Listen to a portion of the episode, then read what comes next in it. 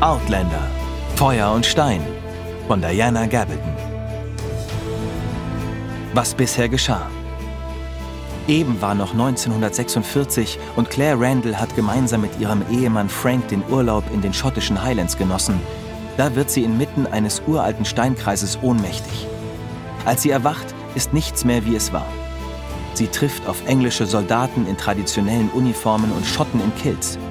Eine Gruppe schottischer Männer, unter ihnen der verwundete Jamie, greifen Claire auf und halten sie fest. Nach langem Ritt erreicht die Gruppe Burg Leoch und Claire muss sich langsam eingestehen, dass sie sich nicht mehr im zwanzigsten Jahrhundert befindet. Sie verarztet Jamie und lernt den Burgherrn Colin Mackenzie kennen. In seinem Zimmer findet sie einen frischen Brief, der auf siebzehnhundertdreiundvierzig datiert ist. Aber wie kann das sein? Claire ist schockiert. Burg Leoch. In der Halle des Burgherrn. Der Junge, den Misses FitzGibbons den kleinen Alec genannt hatte, holte mich zum Abendessen ab. Dieses fand in einem großen, langen Saal statt, an dessen Wänden Tische aufgereiht standen. Die dort bereits versammelten Menschen wurden durch einen schier endlosen Strom von Bediensteten versorgt, die aus Eingängen zu beiden Enden des Raums kamen und Tabletts, Tranchierbretter und Krüge herbeibrachten. Die Strahlen der sinkenden Frühsommersonne fielen durch die hohen, schmalen Fenster, und Wandhalter mit Fackeln warteten darauf, dass man sie anzündete, sobald das Tageslicht schwand.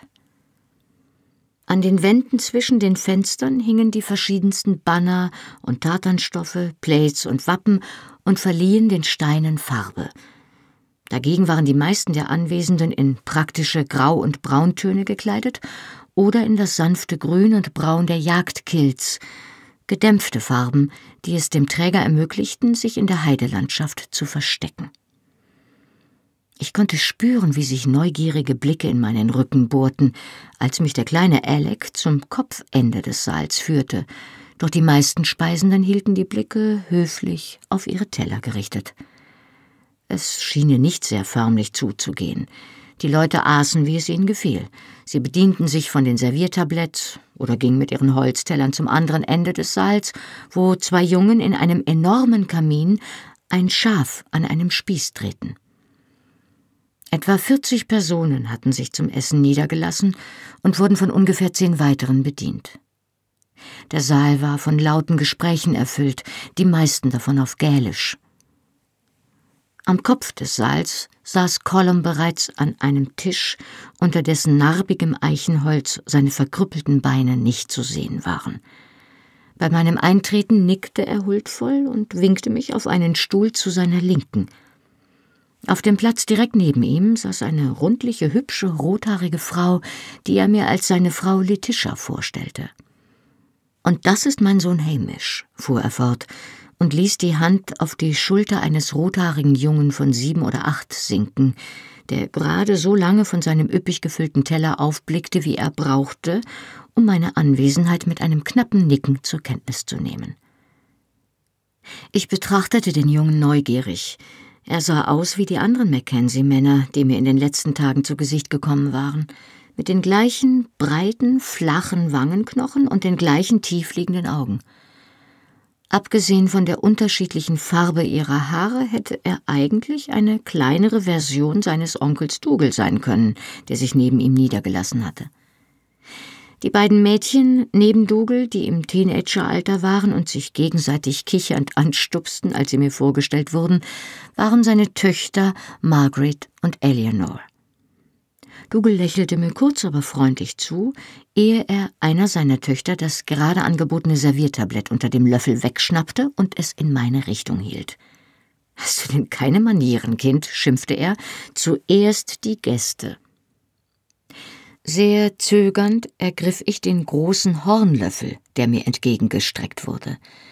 Ich war mir nicht sicher gewesen, was es wohl zu essen geben würde, und war jetzt einigermaßen erleichtert, ebenso gewöhnliche wie durch und durch vertraute Räucherheringe auf dem Tablett aufgereiht zu sehen. Noch nie hatte ich bisher versucht, einen Hering mit dem Löffel zu essen, doch ich sah nichts, was einer Gabel geähnelt hätte. Dem Verhalten der anderen Speisenden nach schien man den allgegenwärtigen Dolch zu benutzen, wenn sich der Löffel als unbrauchbar erwies, weil man Fleisch schneiden oder von den Knochen befreien wollte. Da ich keinen Dolch hatte, entschied ich mich, mit Bedacht zu kauen und beugte mich vor, um mich zu bedienen, als ich sah, dass Hamish die dunkelblauen Augen vorwurfsvoll auf mich gerichtet hatte. »Ihr habt noch kein Tischgebet gesprochen«, sagte er ernst und runzelte die schmale Stirn. Offenbar betrachtete er mich als gewissenlose Heidin, wenn nicht gar als das Laster in Person. »Äh, ja, vielleicht wärst du so lieb, das für mich zu tun?« entgegnete ich, um mich aus der Affäre zu ziehen. Seine Kornblumenaugen wurden groß vor Überraschung, doch nach kurzer Überlegung nickte er und faltete routiniert die Hände. Er ließ den Blick funkelnd über den Tisch wandern, um sich zu vergewissern, dass alle eine angemessen ehrfurchtsvolle Haltung angenommen hatten. Erst dann neigte auch er den Kopf, und zufriedengestellt intonierte er: »Some hay meat that can eat, and some would eat that want it. We hay meat and we can eat, and so may God be thanked. Amen.« Als ich von meinen respektvoll gefalteten Händen aufsah, fing ich Colums Blick auf und beglückwünschte ihn mit einem Lächeln zur Kaltblütigkeit seines Sohnes. Er verkniff sich seinerseits ein Lächeln und nickte seinem Sohn mit ernster Miene zu. »Gut gemacht, Junge. Würdest du das Brot herumreichen?« Das Tischgespräch beschränkte sich auf gelegentliche Bitten um weiteres Essen, da sich jetzt alle konzentriert über ihre Teller hermachten. Mir selbst mangelte es an Appetit, eines Teils, weil ich immer noch schockiert war über die Umstände, in denen ich mich befand, und anderen Teils, weil ich wirklich nicht viel für Hering übrig hatte. Doch der gebratene Hammel war ziemlich gut. Und das Brot war köstlich, frisch und knusprig, mit großen Klecksen ungesalzener Butter. »Ich hoffe, Mister McTavish geht es besser«, sagte ich in eine kleine Atempause hinein. »Ich sehe ihn hier nirgendwo.« »McTavish?« Letitia zog die zarten Augenbrauen hoch. Ich spürte, wie Dougal neben mir den Kopf hob. »Jamie«, erklärte er knapp, ehe er seine Aufmerksamkeit wieder dem Hammelknochen in seinen Händen widmete. »Jamie? Warum? Was ist mit dem Jungen?« Sorgenfalten gruben sich in ihr pausbäckiges Gesicht. »Nur ein kleiner Kratzer, Liebes«, beruhigte Colum sie. Er blickte zu seinem Bruder hinüber. »Aber wo ist er denn, Dougal?« Vielleicht bildete ich es mir nur ein, dass ein Hauch von Argwohn in seinen dunklen Augen lag. Sein Bruder zuckte mit den Achseln, den Blick unverwandt auf seinen Teller geheftet. »Ich habe ihn in den Stall geschickt, damit er dem alten Alec bei den Pferden hilft. Dachte, da wäre er am besten aufgehoben.« Dann hob er den Blick, um seinem Bruder in die Augen zu sehen. »Oder hattest du an etwas anderes gedacht?« Colum schien skeptisch. »In den Stall? Ah, nun ja. Traust du ihm so weit über den Weg?« Dougal wischte sich achtlos mit der Hand über den Mund und griff nach einem Brotlaib. »Es liegt bei dir, Colum, wenn du mit meinen Anordnungen nicht einverstanden bist.« Colums Lippen spannten sich kurz an, doch er sagte nur: »Nein, ich denke, da ist er gut untergebracht.« Dann widmete auch er sich wieder seinem Essen. »Ich hatte zwar meine Zweifel, ob ein Stall der geeignete Aufenthaltsort für einen Patienten mit einer Schussverletzung war, zögerte aber, meine Meinung in dieser Gesellschaft zu äußern. Stattdessen beschloss ich, den fraglichen jungen Mann am nächsten Morgen aufzusuchen, um mich zu vergewissern, dass er versorgt war, so gut es ging. Auf den angebotenen Pudding verzichtete ich und entschuldigte mich. Ich gab an, müde zu sein, was beileibe keine Ausflucht war. Ich war so erschöpft, dass ich es kaum mitbekam, wie Colum zu mir sagte: »Dann gute Nacht, Mistress Beecham. Ich schicke euch morgen jemanden, der euch zur Halle holt.« Eine der Bediensteten sah, wie ich mich durch den Korridor vortastete und war so freundlich, mir bis in meine Kammer zu leuchten. Sie hielt ihre Kerze an die Kerze auf dem Tisch und sanftes Licht flackerte über die massiven Steine der Wand hinweg, sodass ich mir einen Moment lang wie eingemauert vorkam. Doch sobald sie fort war, zog ich den bestickten Vorhang am Fenster beiseite, und das Gefühl verflog mit dem Einströmen der frischen Luft. Ich versuchte, über alles nachzudenken, was geschehen war, doch mein Verstand weigerte sich, etwas anderes als Schlaf in Betracht zu ziehen. Ich glitt unter die Decken, blies die Kerze aus, und während ich dem langsamen Aufgang des Mondes zusah, schlief ich ein. Wieder war es die massige Misses FitzGibbons, die mich am Morgen weckte. Im Gepäck hatte sie etwas, was anscheinend das vollständige Kosmetiksortiment war, das einer schottischen Dame von edlem Geblüt zur Verfügung stand. Bleikämme zum Schwärzen der Augenbrauen und Wimpern, kleine Töpfchen mit Reis- und Schwertlilienwurzelpuder, sogar ein Stift, von dem ich vermutete, dass es Kajal war, obwohl ich noch nie einen gesehen hatte, und ein zartes Porzellanschälchen mit französischem Rouge, das mit einem Deckelchen verschlossen und mit einer Bordüre aus vergoldeten Schwänen verziert war. Außerdem hatte Misses FitzGibbons einen gestreiften grünen Überrock und ein Seidenmieder dabei, dazu gelbe Baumwollstrümpfe. Ganz anders als das grobe Leinen, mit dem man mich gestern ausstaffiert hatte. Was auch immer in der Halle geschah, es schien ein Anlass von einiger Bedeutung zu sein. Ich war zwar versucht, darauf zu bestehen, meine eigenen Kleider zu tragen, nur um mich querköpfig zu benehmen, doch die Erinnerung daran, wie der fette Rupert auf mein Hemd reagiert hatte, reichte aus, um mich davon abzubringen. Außerdem mochte ich Colum, auch wenn er anscheinend vorhatte, mich erst einmal hier zu behalten. Nun, das würden wir ja sehen, dachte ich, während ich mich mit dem Rouge abmühte. Dougal hatte doch gesagt, dass der junge Mann, den ich verarztet hatte, jetzt im Stall arbeitete, oder? Und in diesem Stall gab es ja vermutlich Pferde, auf denen man davonreiten konnte.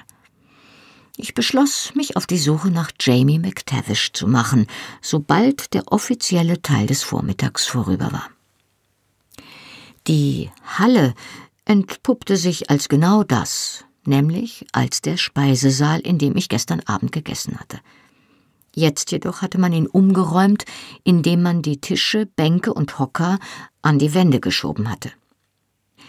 Der Tisch am Kopfende war fort, und an seiner Stelle stand ein mächtiger, mit Schnitzereien verzierter Sessel aus dunklem Holz mit einem Stoffbezug, von dem ich vermutete, dass es der Mackenzie-Tartan war.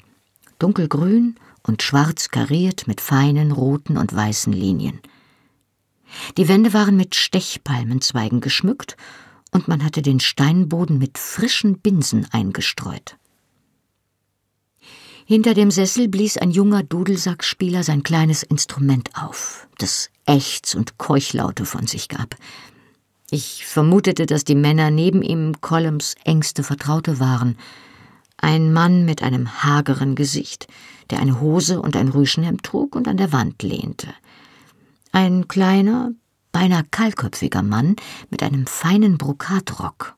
Eindeutig ein Schreiber, da er an einem kleinen Tisch mit Tintenhorn, Federkielen und Papier saß. Zwei muskulöse Männer in Kilts, die ihrer Körperhaltung nach Wachtposten waren, und auf der anderen Seite einer der größten Männer, die ich je gesehen hatte. Ich starrte diesen Giganten beeindruckt an. Grobes Haar wuchs ihm so tief in die Stirn, dass es sich fast mit seinen buschigen Augenbrauen traf. Seine immensen Unterarme, die aus den aufgekrempelten Hemdsärmeln ragten, waren von ähnlichen Matten bedeckt. Anders als die meisten anderen Männer, die ich bis jetzt hier gesehen hatte, schien der Gigant nicht bewaffnet zu sein, abgesehen von einem kleinen Messer in seinem Strumpfsaum, dessen Griff im Dickicht der schwarzen Locken über den fröhlich karierten Strümpfen gerade eben auszumachen war. Ein breiter Ledergürtel umschloss eine Taille, die fast einen Meter zwanzig messen musste, doch es steckten weder Dolch noch Schwert darin. Trotz seiner Körpergröße trug der Mann eine freundliche Miene und schien mit dem schmalen Mann zu scherzen, der im Vergleich zu seinem gewaltigen Gesprächspartner wie eine Marionette aussah. Der Bläser begann zu spielen, nachdem sein Instrument einen letzten Rülpser ausgestoßen hatte, gefolgt von einem ohrenbetäubenden Quietschlaut, der sich schließlich zu etwas zusammensetzte, das einer Melodie ähnelte. Es waren etwa dreißig oder vierzig Personen versammelt, und jede von ihnen schien deutlich besser gekleidet und gepflegt zu sein als die Speisenden gestern Abend. Alle Köpfe wandten sich nun dem unteren Ende des Saals zu, wo nach einer kurzen Pause, in der die Musik Fahrt aufnehmen konnte, Colum erschien, in einigen Schritten Abstand, gefolgt von seinem Bruder Dougal. Beide Mackenzies waren dem offiziellen Anlass entsprechend gekleidet, mit dunkelgrünen Kilts und gut sitzenden Röcken. Colum in blassgrün und Dougal in rotbraun. Beide hatten ihr Plaid über die Brust geschlungen und es mit einer großen, juwelenbesetzten Brosche an der Schulter befestigt. Colum trug sein schwarzes Haar heute offen. Sorgfältig geölt lag es ihm auf den Schultern. Dougal hatte das seine auch jetzt zu einem Zopf geflochten, der fast denselben Farbton hatte wie der rotbraune Satin seines Rocks. Colum ging langsam, der Länge nach, durch den Saal und nickte und lächelte den Gesichtern zu seiner Rechten und Linken zu. Während ich meinen Blick durch den Saal wandern ließ, entdeckte ich ganz in der Nähe seines Sessels einen zweiten Eingang. Sie war also Absicht, diese zur Schaustellung seiner verkrüppelten Beine und seines wenig eleganten Watschelgangs auf dem langen Weg zu seinem Sitz. Absicht, auch der Kontrast zu dem hochgewachsenen, kerzengeraden Körper seines jüngeren Bruders, der weder nach rechts noch nach links blickte, sondern geradeaus hinter Colum herschritt und dicht hinter dessen Sessel Stellung bezog. Colum nahm Platz und wartete einen Moment. Dann hob er die Hand. Der Dudelsack verstummte mit einem klagenden Laut und die Halle begann. Es wurde rasch klar, dass dies ein Anlass war, der regelmäßig stattfand und bei dem der Burgherr von Leoch recht über seine Gefolgsleute und Pächter sprach, sich ihre Klagen anhörte und Streitigkeiten schlichtete. Es gab eine festgelegte Reihenfolge. Der Schreiber mit dem schütteren Haupthaar las die Namen vor und die Parteien traten der Reihe nach vor. Einige Fälle wurden zwar auf Englisch vorgetragen, doch der Großteil des Geschehens spielte sich auf Gälisch ab. Ich hatte bereits festgestellt, dass diese Sprache mit großer Gestik und Mimik einherging, so dass es schwierig war, am Verhalten der Beteiligten abzulesen, welcher Ernst ihrem Fall gebührte. Just als ich beschlossen hatte, dass ein Mann, ein ziemlich mottenzerfressenes Exemplar, dessen riesiger Sporran aus einem vollständigen Dachs bestand, seinen Nachbarn mindestens des Mordes, der Brandstiftung und des Frauenraubs beschuldigte, zog Colum die Augenbrauen hoch, sagte etwas Schnelles auf Gälisch und schon hielten sich Kläger wie Beschuldigter die Bäuche vor Lachen. Schließlich rieb sich der Kläger die Augen, nickte und bot seinem Gegner die Hand an, während der Schreiber geschäftig vor sich hinkritzelte und sein Federkiel über das Papier schabte wie die Pfoten einer Maus. Ich war die Fünfte auf dem Plan. Eine Position, so dachte ich, die sorgfältig überlegt war, um den Anwesenden die Bedeutung meiner Anwesenheit in der Burg klarzumachen.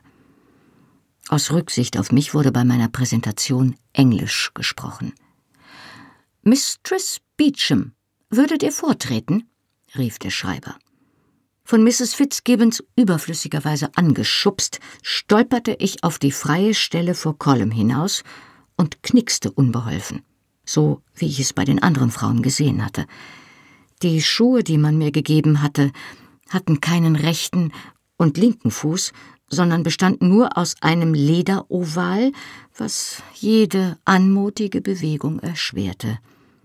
Interessiertes Gemurmel ging durch die Menge, als Colum mir die Ehre erwies, sich von seinem Sitz zu erheben.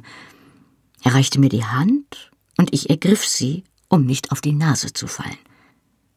Während ich im Geiste noch die Schuhe verfluchte, richtete ich mich wieder auf, sah mich aber unvermittelt Dougals Brust gegenüber.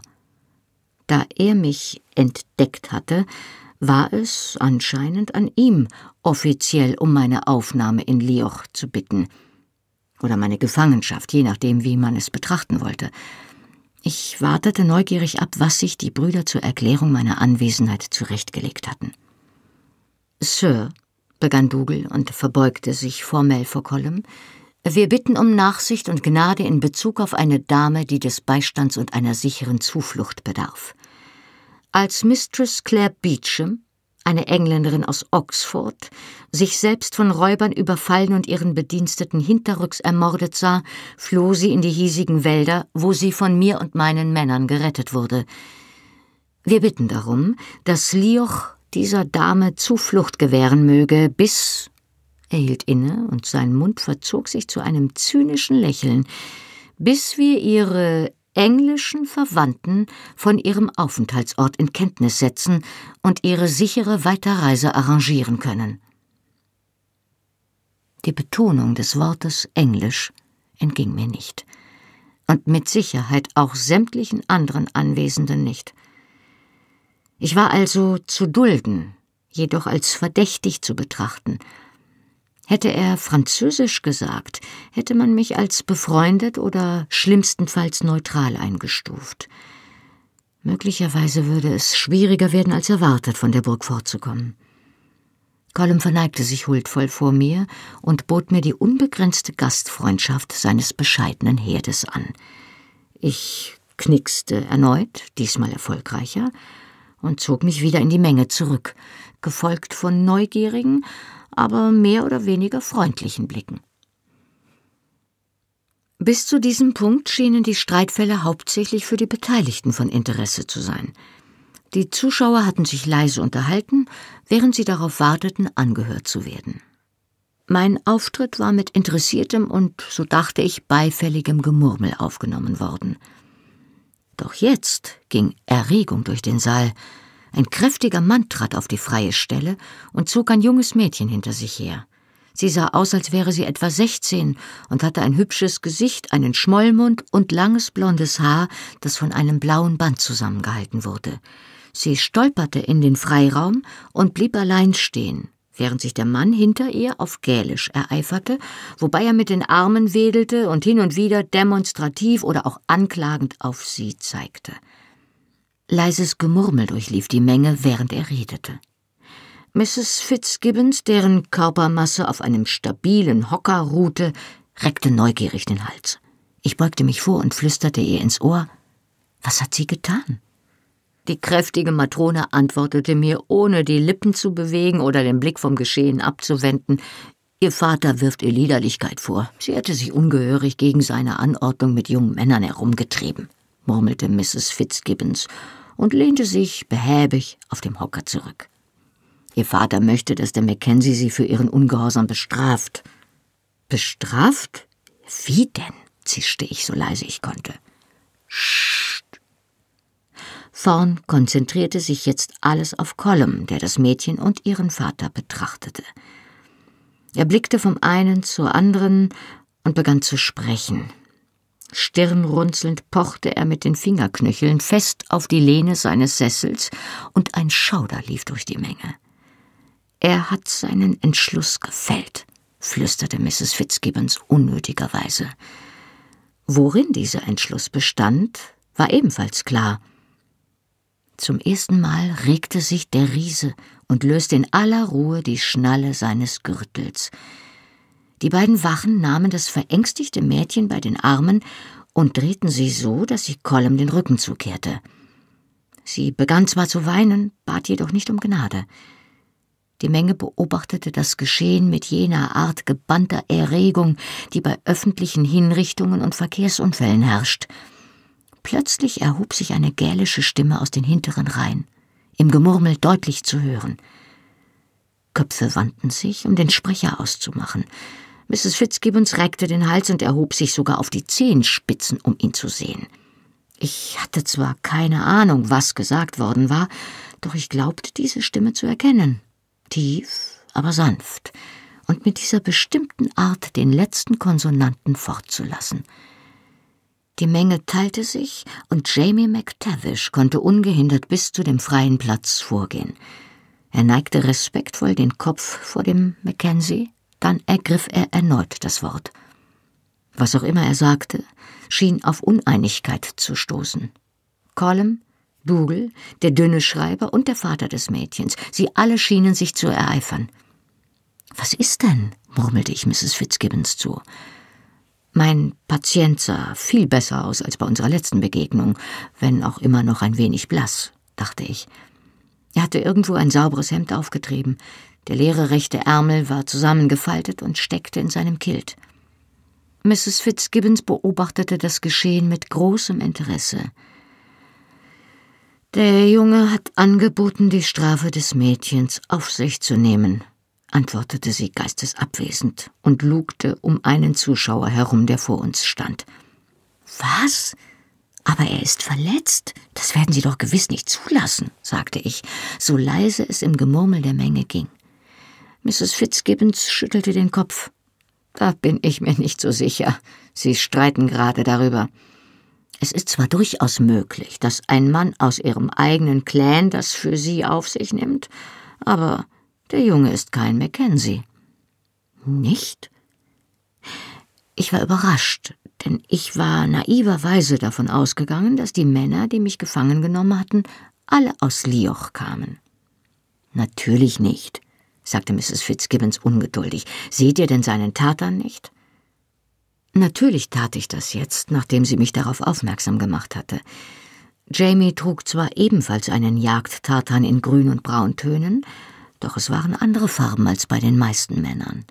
Es war ein tieferes Braun, fast wie Baumrinde, mit einem kaum sichtbaren blauen Streifen. Anscheinend lieferte Dougal das entscheidende Argument. Die Gruppe der Beratenden zerstreute sich und die Menge verstummte und wich abwartend zurück. Die beiden Wachen ließen das Mädchen los und sie tauchte zwischen den Zuschauern unter. Jamie trat vor, um ihren Platz zwischen den beiden Männern einzunehmen. Entsetzt sah ich zu, wie sie Anstalten machten, seine Arme zu ergreifen, doch er sprach den Mann mit dem Gürtel auf Gälisch an und die beiden Wachen traten zurück. Erstaunlicherweise blitzte ein breites, unverschämtes Lächeln in seinem Gesicht auf. Seltsamer noch war das Lächeln, mit dem der Riese darauf antwortete. »Was hat er gesagt?« wollte ich von meiner Dolmetscherin wissen. »Er wählt die Faust statt des Riemens. Ein Mann hat diese Wahl, eine Frau nicht.« Die Faust. Mir blieb keine Zeit für weitere Fragen. Der Henkersknecht holte mit seiner gigantischen Faust aus und rammte sie Jamie in den Magen, sodass ihm keuchend der Atem verging und er sich vornüberkrümmte. Der Mann wartete, bis er sich wieder aufgerichtet hatte, bevor er näher trat und ihm ein paar Mal scharf in die Rippen und auf die Arme hieb.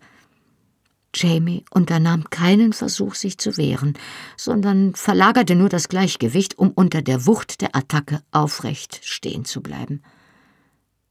Der nächste Hieb traf ins Gesicht. Ich zuckte unwillkürlich zusammen und schloss die Augen, als Jamies Kopf zurückfuhr. Der Henkersknecht ließ sich Zeit zwischen seinen Hieben und achtete darauf, sein Opfer weder niederzuschlagen, noch zu oft dieselbe Stelle zu treffen. Diese Prügelstrafe war wissenschaftlich korrekt ausgeführt und zielte kunstfertig darauf ab, zwar blaue Flecken und Schmerzen zu verursachen, das Opfer jedoch nicht nachhaltig außer Gefecht zu setzen oder zu verstümmeln. Eines von Jamies Augen war geschwollen und er atmete schwer, schien aber ansonsten nicht zu sehr mitgenommen zu sein. Ich war so angespannt, dass es schmerzte, weil ich fürchtete, einer der Schläge könnte die verletzte Schulter erneut beschädigen. Meine Schlinge hielt im Moment noch, doch dieser Behandlung würde sie bald nicht mehr standhalten. Wie lange würde das noch so weitergehen? Im Saal war es still bis auf den klatschenden Aufprall der Hiebe und gelegentliche leise Grunzlaute. »Der gute Angus hört auf, sobald Blut fließt«, flüsterte Misses Fitzgibbons, die meine unausgesprochene Frage anscheinend ahnte. »Normalerweise, wenn die Nase gebrochen ist.« »Das ist doch barbarisch«, zischte ich aufgebracht. Einige Umstehende sahen mich tadelnd an. Anscheinend beschloss der Henkersknecht jetzt, dass die Bestrafung ihre vorgeschriebene Dauer erreicht hatte. Er holte aus und schlug mit voller Wucht zu. Jamie wankte und ging in die Knie. Die beiden Wachen eilten auf ihn zu, um ihn hochzuziehen, und als er den Kopf hob, konnte ich das Blut aus seinem aufgeplatzten Mund laufen sehen. Die Menge brach in erleichtertes Gemurmel aus, und der Henkersknecht trat zurück, zufrieden mit dem Ergebnis seiner Dienstpflichten. Einer der Wachen hielt Jamie am Arm fest und stützte ihn. Jamie schüttelte heftig den Kopf. Das Mädchen war verschwunden. Jamie hob den Kopf und sah dem gigantischen Henkersknecht direkt in die Augen. Erstaunlicherweise lächelte er erneut, so gut er konnte. Die blutenden Lippen bewegten sich. »Danke«, sagte er unter Schwierigkeiten und verneigte sich formell vor Angus, ehe er sich zum Gehen wandte. Die Menge richtete ihr Augenmerk wieder auf den Mackenzie und den nächsten Fall, der ihm vorgetragen wurde. Ich beobachtete, wie Jamie den Saal durch die Tür am anderen Ende verließ. Da er mich jetzt mehr interessierte als Colums Gerichtsbarkeit, verabschiedete ich mich mit einem knappen Wort von Misses FitzGibbons und bahnte mir meinen Weg durch den Saal, um ihm zu folgen. Ich fand ihn in einem kleinen Seitenhof, wo er an einer Brunneneinfassung lehnte und sich den Mund mit dem Hemdschoß betupfte. »Hier, nimm das«, sagte ich und hielt ihm ein Taschentuch entgegen. »An«, er nahm es mit einem Geräusch entgegen, das ich für einen Danke hielt. Inzwischen stand die Sonne blass und wässrig am Himmel, und in ihrem Schein betrachtete ich den jungen Mann sorgfältig. Eine aufgeplatzte Lippe und ein heftig geschwollenes Auge schienen die schlimmsten Verletzungen zu sein, obwohl er Verfärbungen an Kinn und Hals hatte, die sich bald zu schillernd blauen Flecken entwickeln würden. »Ist dein Mund innen auch verletzt?« »Ah«, er beugte sich nieder, und ich zog seinen Unterkiefer herunter und klappte die Lippe sanft nach außen, um ihre Innenseite zu untersuchen. Er hatte einen tiefen Riss in der Wangenschleimhaut und ein paar kleinere blutende Stellen auf der Innenseite der Lippe.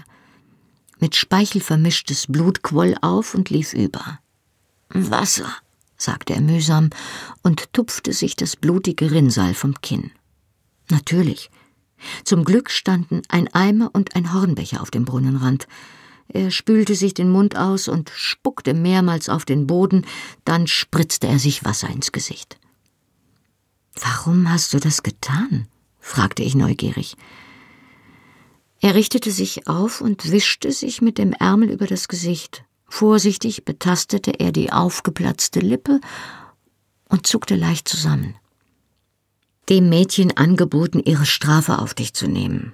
Kennst du sie?« Eigentlich widerstrebte es mir, ihn danach zu fragen, aber ich wollte unbedingt wissen, was hinter dieser quixotischen Geste steckte.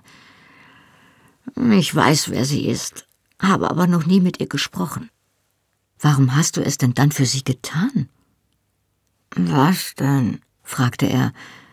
Er zuckte mit den Achseln, was ihn jedoch erneut schmerzhaft zusammenfahren ließ. »Es wäre beschämend für sie gewesen, in aller Öffentlichkeit geschlagen zu werden. Für mich war's einfacher.« »Einfacher?« wiederholte ich ungläubig, mit einem Blick auf sein zerbeultes Gesicht. Er war gerade dabei, sich mit der freien Hand vorsichtig die geprellten Rippen zu betasten, blickte aber auf und lächelte mich schief an. »Hei, sie ist noch sehr jung. Sie wäre vor allen, die sie kennen, beschämt worden und hätte lange gebraucht, darüber hinwegzukommen. Mir tut zwar alles weh, aber mir fehlt nichts Ernstes. Ich bin in ein, zwei Tagen darüber hinweg.« »Aber warum du?« fragte ich. Er sah aus, als fände er die Frage merkwürdig. »Warum denn nicht?« sagte er. »Warum nicht?« hätte ich gern gesagt. »Weil du sie gar nicht kanntest, weil sie dir nichts bedeutet hat, weil du schon verletzt warst, weil man eine ganz besondere Art von Rückgrat braucht, um sich vor Publikum ins Gesicht schlagen zu lassen, ganz gleich warum.« »Nun, ein Moskitendurchschuss des Trapezmuskels könnte als guter Grund gelten«, sagte ich trocken. Er zog ein belustigtes Gesicht und betastete die erwähnte Stelle. Trapezmuskel, wie? Der war mir bisher unbekannt. »Och, da bist du ja, Junge. Wie ich sehe, hast du deine Heilerin schon gefunden. Vielleicht werde ich ja gar nicht gebraucht.« Misses FitzGibbons zwängte sich durch den schmalen Torbogen auf den Hof. Sie trug ein Tablett mit einigen Gläschen, einer großen Schüssel und einem sauberen Leinenhandtuch. Ich habe ihm nur ein bisschen Wasser gegeben. Ich glaube nicht, dass er schwer verletzt ist, aber ich weiß nicht, was wir noch für ihn tun können, außer ihm das Gesicht zu waschen. »Och, es gibt doch immer etwas, was man tun kann«, sagte sie gemächlich. »Lass mich einen Blick auf das Auge werfen, Junge.« Jamie setzte sich gehorsam auf den Brunnenrand und wandte ihr das Gesicht zu. Ihre kräftigen Finger übten sanften Druck auf die rötliche Schwellung aus und hinterließen weiße Abdrücke, die jedoch schnell wieder verschwanden.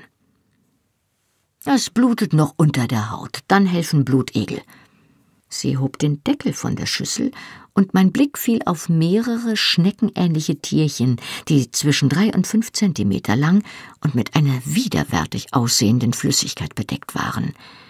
Sie hob zwei davon heraus, drückte einen auf die Haut unter dem Stirnknochen und einen direkt unter das Auge. »Ist die Prellung erst da«, erklärte sie, »nützen Blutegel nichts mehr. Aber wenn man eine Schwellung hat wie hier, die noch wächst, heißt das, unter der Haut fließt Blut und Blutegel können es heraussaugen.« Ich sah fasziniert und angewidert zu. »Tut das nicht weh?« fragte ich Jamie. Er schüttelte den Kopf, so dass die Blutegel obszön hin und her wackelten. »Nein, es fühlt sich nur ein bisschen kalt an.« Misses Fitz war mit ihren Töpfchen und Flaschen beschäftigt. »Blutegel werden viel zu oft falsch angewendet«, erklärte sie mir. »Manchmal sind sie sehr hilfreich, aber man muss verstehen, wie sie wirken. Wenn man sie bei einer älteren Verletzung benutzt, saugen sie nur gesundes Blut, und der Verletzung hilft es nicht. Und man muss aufpassen, dass man nicht zu viele auf einmal benutzt. Sie können einen Menschen auch schwächen, wenn er sehr krank ist oder schon viel Blut verloren hat.« Ich hörte ihr respektvoll zu und merkte mir alles, obwohl ich aufrichtig hoffte, dass ich nie gezwungen sein würde, dieses Wissen anzuwenden. »Und jetzt, Junge, spül dir hiermit den Mund aus. Es reinigt die Wunden und lindert den Schmerz. Weidenrindentee«, erklärte sie an mich gerichtet, »mit etwas geriebener Lilienwurzel.« Ich nickte. Ich erinnerte mich, in einer längst vergangenen Botanikstunde gehört zu haben, dass Weidenrinde in der Tat Salicylsäure enthielt, den Wirkstoff des Aspirins. »Kann es denn nicht sein, dass die Weidenrinde die Blutung verstärkt?« fragte ich. Misses Fitz nickte beifällig. »Ei, manchmal. Deshalb verabreicht man danach eine ordentliche Handvoll in Essig getränktes Johanniskraut. Das stillt Blutungen, wenn man es bei Vollmond sammelt und gut zerstampft.« Jamie spülte sich gehorsam den Mund mit der adstringierenden Lösung aus, auch wenn ihm der beißende Essig die Tränen in die Augen trieb. Die Blutegel hatten sich jetzt vollgesogen und waren auf das Vierfache ihrer ursprünglichen Größe angeschwollen. Die faltige Haut der dunklen Tierchen war jetzt gespannt und glänzte. Sie sahen wie runde, polierte Steine aus. Ein Egel fiel plötzlich ab und landete vor meinen Füßen auf dem Boden. Misses Fitz, die sich trotz ihrer Körperfülle mühelos bückte, hob ihn zielsicher auf und legte ihn wieder in die Schüssel. Sie fasste den anderen Egel vorsichtig direkt hinter dem Maul und zog sacht daran, so dass sich sein Kopf in die Länge dehnte. »Nicht zu fest ziehen«, sagte sie. »Manchmal platzen sie.« Ich erschauerte unwillkürlich bei dieser Vorstellung. »Aber wenn sie fast satt sind, lassen sie meistens einfach los. Wenn nicht, lasst sie, und sie fallen von selbst ab.« Dieser Blutegel ließ tatsächlich einfach los und hinterließ ein kleines Blutrinsal an der Stelle, an der er gesessen hatte. Ich betupfte die kleine Wunde mit einem Handtuchzipfel, den ich in die Essiglösung getaucht hatte. Zu meiner Überraschung hatten die Egel gewirkt. Die Schwellung war beträchtlich zurückgegangen und das Auge war zumindest teilweise offen, obwohl das Lid noch dick war. Misses Fitz untersuchte es kritisch und beschloss, keinen weiteren Blutegel zu nehmen. »Du wirst morgen einen außerordentlich schönen Anblick bieten, Junge«, prophezeite sie und schüttelte den Kopf. »Aber wenigstens wirst du etwas sehen können. Jetzt solltest du ein Stückchen rohes Fleisch darauf legen und einen Tropfen Suppe mit einem Schluck Bier trinken, um dich zu stärken. Komm gleich in die Küche, dort bekommst du beides.« Sie ergriff ihr Tablett, hielt aber kurz inne. »Was du getan hast, war sehr lieb von dir, Junge. Claire ist meine Enkeltochter. Ich danke dir an ihrer Stelle. Obwohl sie dir besser persönlich danken sollte, wenn sie Manieren hat.« Sie tätschelte Jamie die Wange und watschelte ebenso schwerfällig wie behende davon. Ich untersuchte ihn nun sorgfältig. Die archaische Behandlung war überraschend wirksam gewesen. Das Auge war zwar immer noch etwas geschwollen, aber kaum verfärbt, und der Riss in der Lippe war jetzt eine saubere Linie, die nicht mehr blutete und kaum dunkler als das umliegende Gewebe war. »Wie fühlst du dich?« fragte ich. »Gut.« Ich muss ihn ungläubig angesehen haben, denn er lächelte, allerdings vorsichtig wegen der Verletzungen an seinem Mund. »Es sind doch nur ein paar blaue Flecken. Sieht so aus, als müsste ich mich schon wieder bei dir bedanken. Jetzt hast du mich an drei Tagen schon dreimal verarztet. Du musst mich für einen ziemlichen Tollpatsch halten.« Ich berührte eine rote Stelle an seinem Kinn. Hm, nicht für einen Tollpatsch, aber ein bisschen tollkühn vielleicht. Mir fiel eine Bewegung am Eingang zum Hof ins Auge, wo es gelb und blau aufblitzte. Das Mädchen namens Claire hielt sich schüchtern im Hintergrund, als sie mich sah. »Ich glaube, da ist jemand, der dich allein sprechen möchte«, sagte ich. »Ich gehe dann. Aber der Verband an deiner Schulter kann morgen abgenommen werden. Ich komme zu dir.« »Ei, nochmals danke.« Er drückte mir zum Abschied sacht die Hand. Ich entfernte mich und warf im Vorübergehen einen neugierigen Blick auf das Mädchen. Aus der Nähe war sie noch hübscher, mit sanften blauen Augen und samtiger Haut. Sie leuchtete geradezu, als sie Jamie ansah. Während ich den Innenhof hinter mir ließ, fragte ich mich, ob seine ritterliche Geste tatsächlich so selbstlos gewesen war, wie zunächst vermutet. Nachdem ich am Morgen das Gezwitscher der Vögel im Freien und der Menschen in der Burg geweckt hatte, zog ich mich an und suchte mir durch die zugigen Korridore meinen Weg zum Speisesaal. Dieser war jetzt wieder umgeräumt, und aus riesigen Kesseln wurde Porridge verteilt, zusammen mit auf dem Feuer gebackenem Fladenbrot, das mit Melasse beträufelt war. Der Duft des dampfenden Essens war so kräftig, dass man sich fast daran anlehnen konnte. Ich fühlte mich immer noch benommen und verwirrt, doch ein warmes Frühstück stärkte mich für einen Erkundungsgang. Misses FitzGibbons steckte bis zu den Ellbogen in Mehlteig, als ich ihr mitteilte, dass ich Jamie suchen wollte, um ihm den Verband abzunehmen und mir einen Eindruck davon zu verschaffen, wie es um die Heilung seiner Schussverletzung stand. Sie winkte mit ihrer weiß verschmierten Hand, und einer ihrer kleinen Helfer kam herbei. »Alec, lauf und such Jamie, den neuen Pferdeknecht. Sag ihm, er soll mit dir kommen, um sich die Schulter verarzen zu lassen.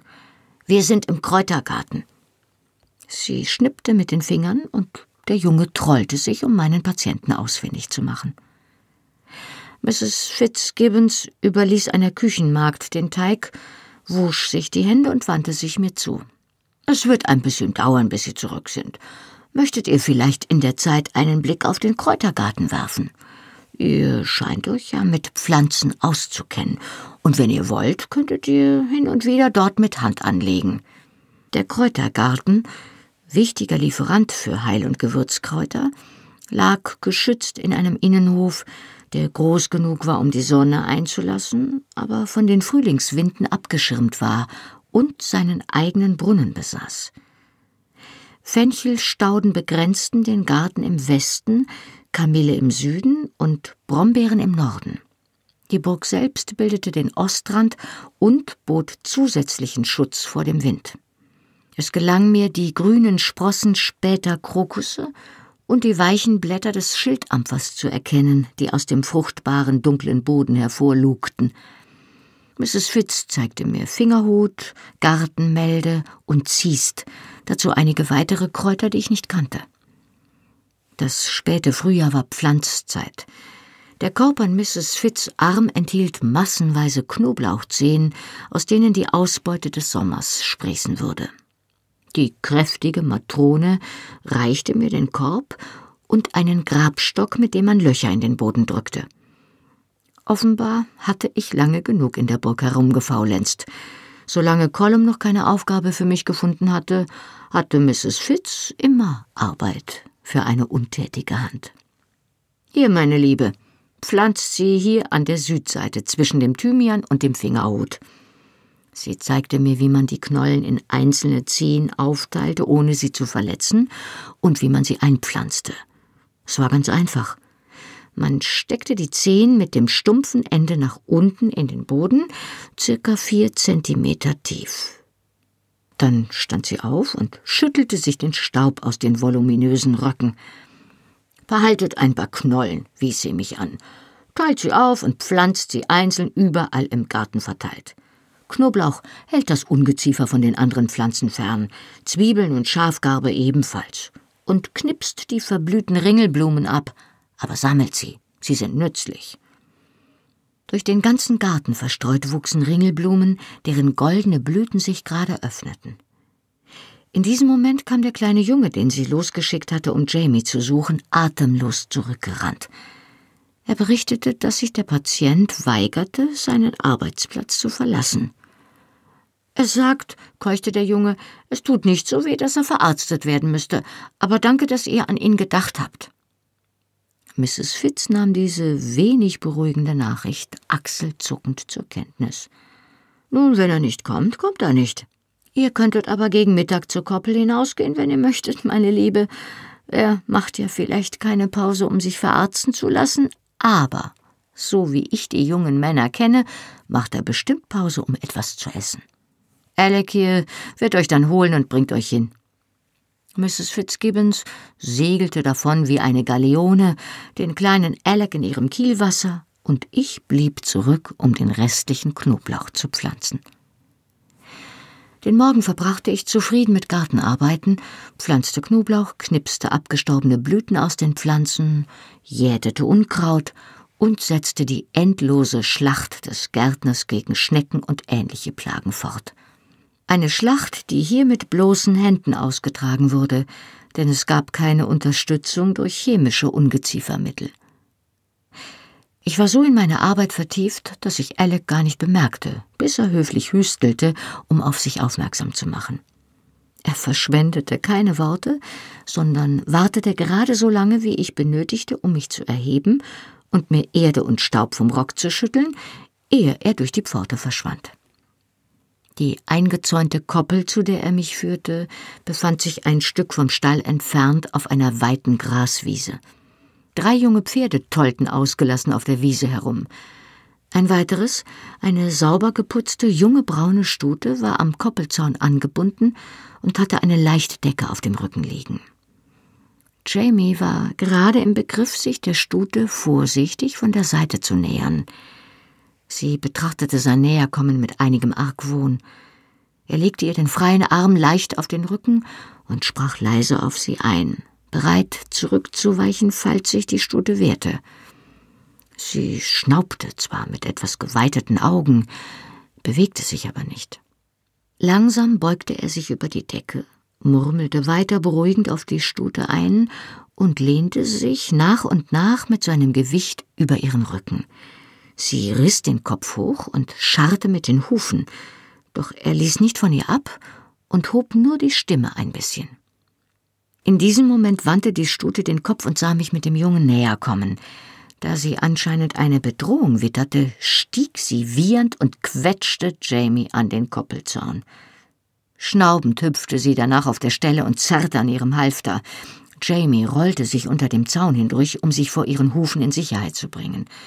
Unter gälischen Flüchen erhob er sich schmerzvoll und drehte sich um, um herauszufinden, wer oder was die Ursache für diesen Rückschlag in seiner Arbeit war. Als er sah, wer es war, verlor sein Gesicht auf der Stelle den mörderischen Ausdruck und nahm eine Miene an, die mich zwar höflich willkommen hieß, die jedoch den Eindruck vermittelte, dass er über unsere Anwesenheit nicht ganz so glücklich war, wie ich mir das gewünscht hätte. Der Korb mit Essbarem, den Misses Fitz Alec in weiser Voraussicht mitgegeben hatte, trug allerdings beträchtlich dazu bei, seine gute Laune wiederherzustellen. Ja, sie kannte die jungen Männer.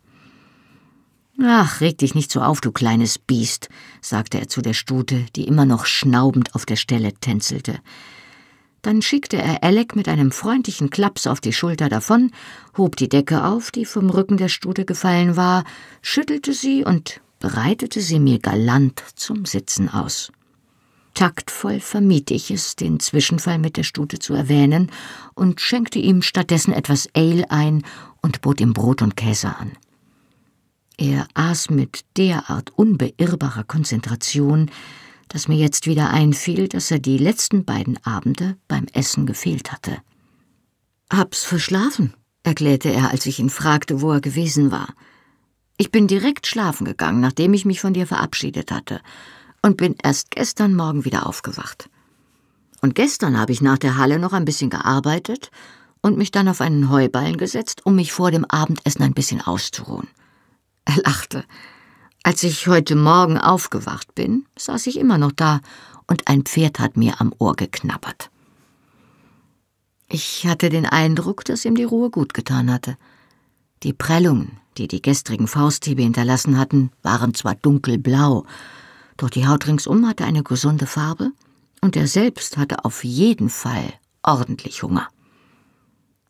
Ich sah zu, wie er den Rest der Mahlzeit wegputzte, sich dann mit der angefeuchteten Fingerspitze die Krümel vom Hemd tupfte und sie in den Mund steckte. »Du hast ja einen gesunden Appetit«, stellte ich lachend fest.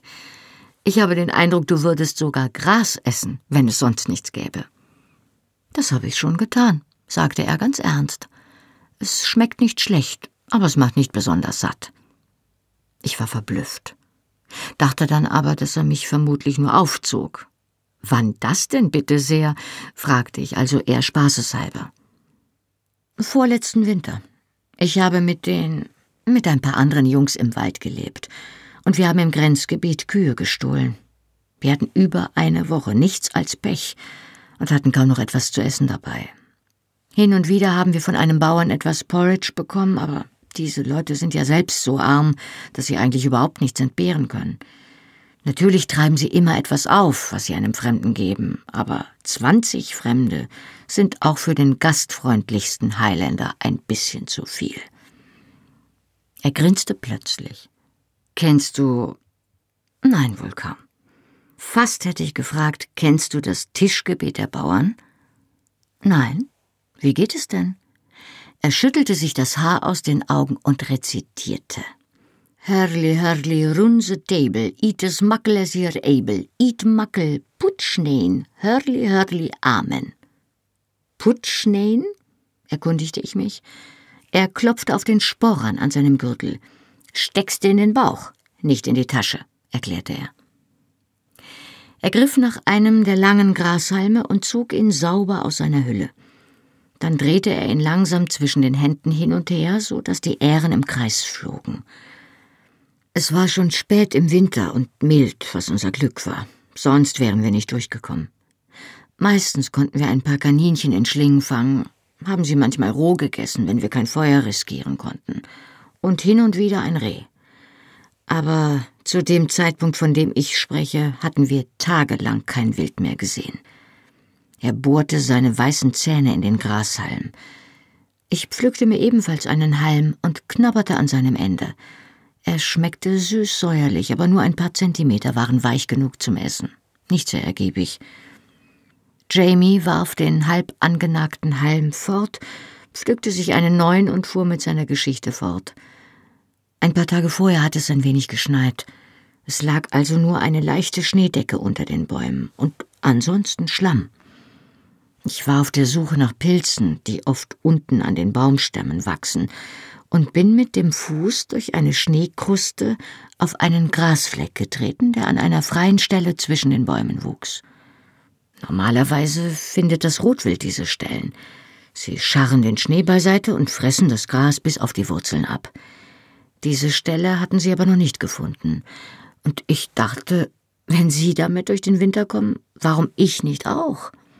Ich hatte solchen Hunger, dass ich meine Schuhe gekocht und gegessen hätte, wenn ich sie nicht zum Gehen gebraucht hätte. Also habe ich das Gras bis zu den Wurzeln gegessen, wie es das Wild tut. »Wie lange hattest du denn nichts mehr gegessen?« fragte ich in einer Mischung aus Faszination und Entsetzen. »Drei Tage gar nichts und eine Woche lang nichts als Dramach. Eine Handvoll Hafer und ein bisschen Milch.« »Ei«, sagte er und betrachtete nachdenklich den Grashalm in seiner Hand. »Wintergras ist zäh und schmeckt sauer. Nicht so wie das hier. Aber ich habe kaum darauf geachtet.« Er grinste mich plötzlich an. »Ich habe auch nicht beachtet, dass ein Reh vier Mägen hat und ich nur einen. Vier Tage lang hatte ich Krämpfe und furchtbare Blähungen. Einer der älteren Männer hat mir später erzählt, dass man Gras erst kocht, wenn man es essen will. Aber das wusste ich da noch nicht. Es hätte sowieso keine Rolle gespielt. Ich war zu hungrig zum Warten.« Er erhob sich und beugte sich vor, um mir aufzuhelfen. »Besser, wenn ich wieder an die Arbeit gehe.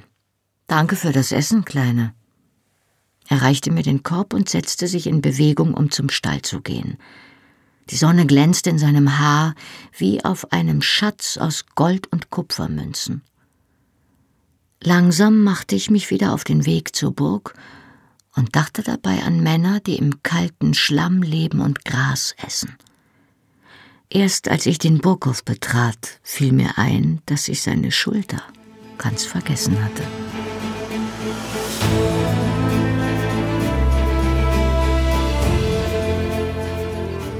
Hallo, ich bin Johannes Raspe, die deutsche Stimme von Jamie aus der Fernsehserie Outlander. Und das war Outlander Feuer und Stein, gelesen von Birgitta Asheuer. Weiter geht es hier in einer Woche. Wenn ihr schon jetzt mehr erfahren wollt, findet ihr die ungekürzten Hörbücher der Bände eins bis sechs auf allen gängigen Download- und Streaming-Portalen. Band sieben findet ihr jetzt exklusiv bei Audible im Download und ab August zweitausendneunzehn auf allen gängigen Download- und Streaming-Portalen. Die Fernsehserie Outlander ist eine Produktion von Sony Pictures Entertainment und auf D V D verfügbar. Mehr Informationen zu Argon-Hörbüchern findet ihr auf w w w punkt argon Bindestrich verlag punkt d e. Besucht den Argon Verlag auch gern bei Facebook und Instagram. Und weitere Podcasts von Argon Lab gibt es unter podcast punkt argon Bindestrich verlag punkt d e. Na dann, slán leave und bis zur nächsten Woche.